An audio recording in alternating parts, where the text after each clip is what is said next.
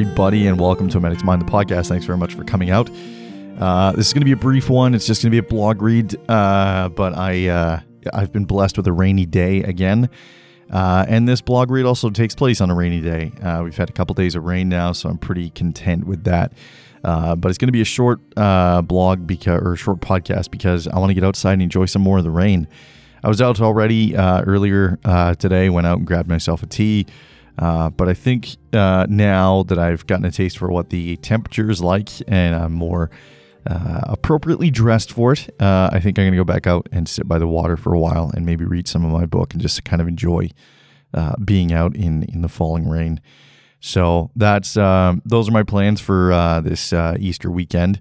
I believe it's supposed to rain for pretty much the duration of the weekend, which I'm happy about because we don't generally get a whole lot of rain here throughout the summer and it's supposed to be a, a, miserably hot summer, and that's not something I'm excited about. Although many of you are, and that's I don't get it. I'm not. I'm, I'm not sure.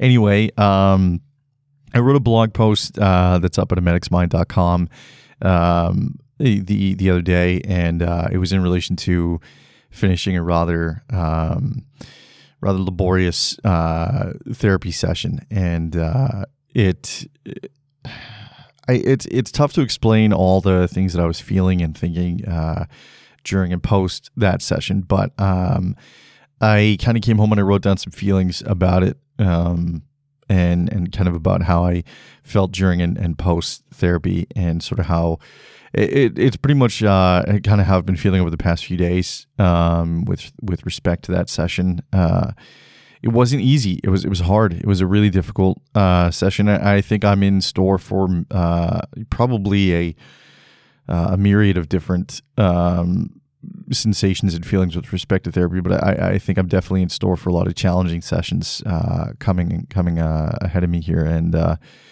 uh, it's not a, I can't avoid it. Uh, I can't hide from it, and I can't, um, you know, sort of mitigate against what it's going to do. It's going to do what it's going to do. I just need to be able to face it and confront it and find ways to deal with the aftermath of it. Um, so, and that's what I'm trying to do. Uh, so, writing this was somewhat of a, a therapeutic exercise, just to, to kind of get some thoughts and feelings out on paper, and uh, sort of help me um, categorize what I was thinking because in times of high stress, it's very easy to allow your thoughts to kind of uh, devolve into a whirlwind, um, you know, a vortex of, of absolute chaos within your mind. And that's never a good way to be, um, just because it's not helpful. It's not, uh, you know, it's not helpful for you. It's not constructive, and it's uh, it's not going to do you any favors. So I uh, I decided to write some things down, and uh, and it helped a little bit for me. So um, hopefully, uh, hopefully, I guess I don't want to say enjoy because it's not really a, a, kind of a blog read of enjoyment. Um,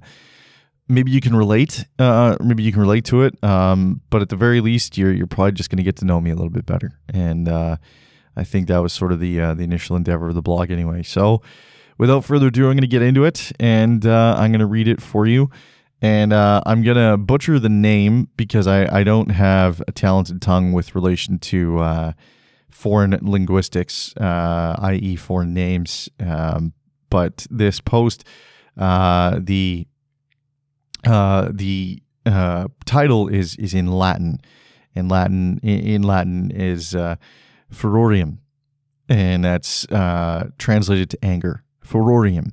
So that's what I named this post because I was angry am angry, uh, remain angry. And I thought the best way to deal with that, as opposed to wallowing in that anger and saturating myself within that anger, uh, maybe hitting walls uh, or signs or whatever, instead of devolving into that, uh, I thought maybe writing some stuff down would be helpful. And it was. And so I'm going to read it for you now. It's called Furorium. Uh, I don't know if I'm pronouncing that correctly. Probably not. But, you know, Latin anger. Yeah, not being Latin and angry, just it's anger, Latin.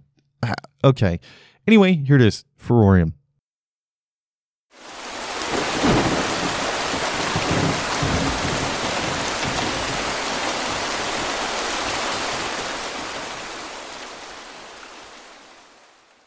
It sits beneath the surface of my skin like the rumble before an earthquake.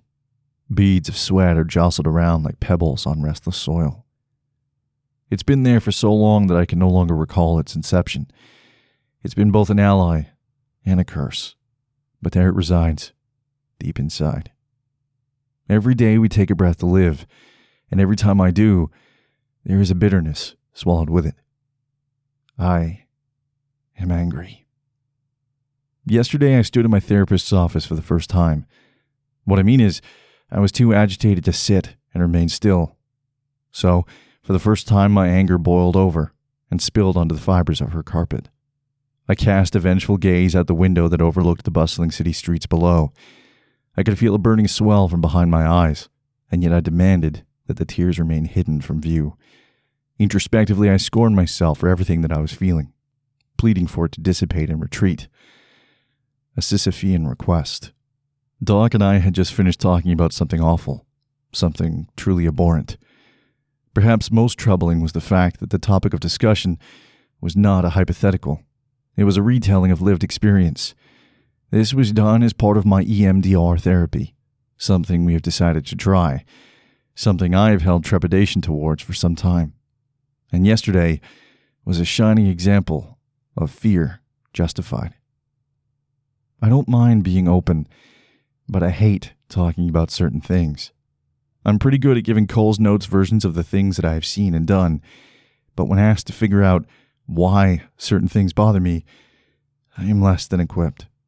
I tried, though, yesterday, to give it my best shot and hand myself over to the process, but in doing that, my ailing brain whisked me back to the hell of the place in discussion.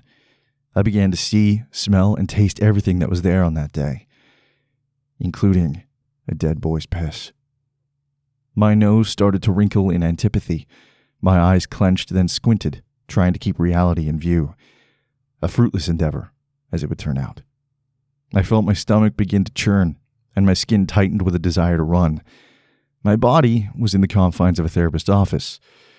My mind was knelt beside a dead boy, laying within his basement, and it commanded for my body to feel everything. And I did. So, in order to survive, I did what I had done that day too. I allowed for the fury of anger to melt the sensation of all other things. I pushed away sorrow.